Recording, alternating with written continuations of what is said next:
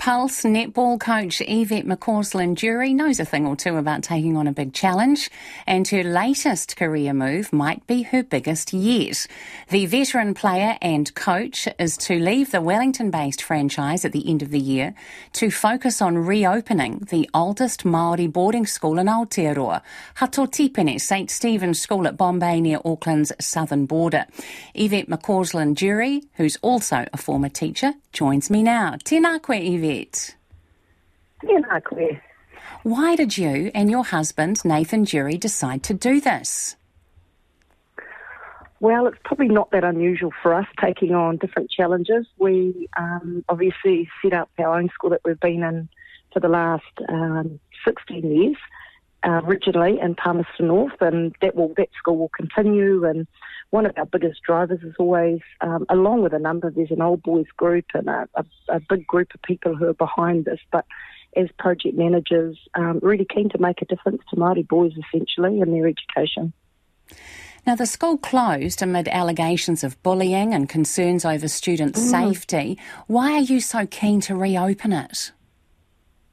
Yeah, look, I think look, bullying happens everywhere. We we see that constantly in the sense that um, we have campaigns all over the place. So I think from that perspective, there's, there is past history, and a lot of the past history is also really good. They've produced a number of outstanding um, young Māori men and boys who are leaders within their communities, and and of course right up to government level. So there's lots of uh, good along with challenges that happen in schools. But one of the things for us is really just staying true to the fact that to have an impact as a teacher and to have an impact in education is really about making sure you can make a difference to those groups who are not necessarily performing to their best potential. And Māori boys currently sit well behind a number of other students within um, our system in New Zealand. And I think in lots of ways we've got to a, a point in the system of education where that's accepted. And for us, it's not acceptable. And we want to be there to make a difference.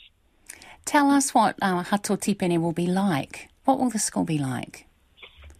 Yeah, look, I guess like any other um, raucous um, secondary school around the country, but one of the big the big pieces I think is we know that boys do do really well when they're in their own environment, and so part of that is also the fact that the boarding school will also be re-established. So the boarding aspect of the school, a number of pieces that remain. Education is key, using uh, both systems inside school, but also looking at how do we link them with a lot of the opportunities that are outside of school, whether that be through other tertiary institutions, looking at the opportunity to also think about how you deliver education, not just in that small silo of time and through subjects, but there's a really great opportunity when you've got them 24 7 to make sure that education is really well rounded and holistic.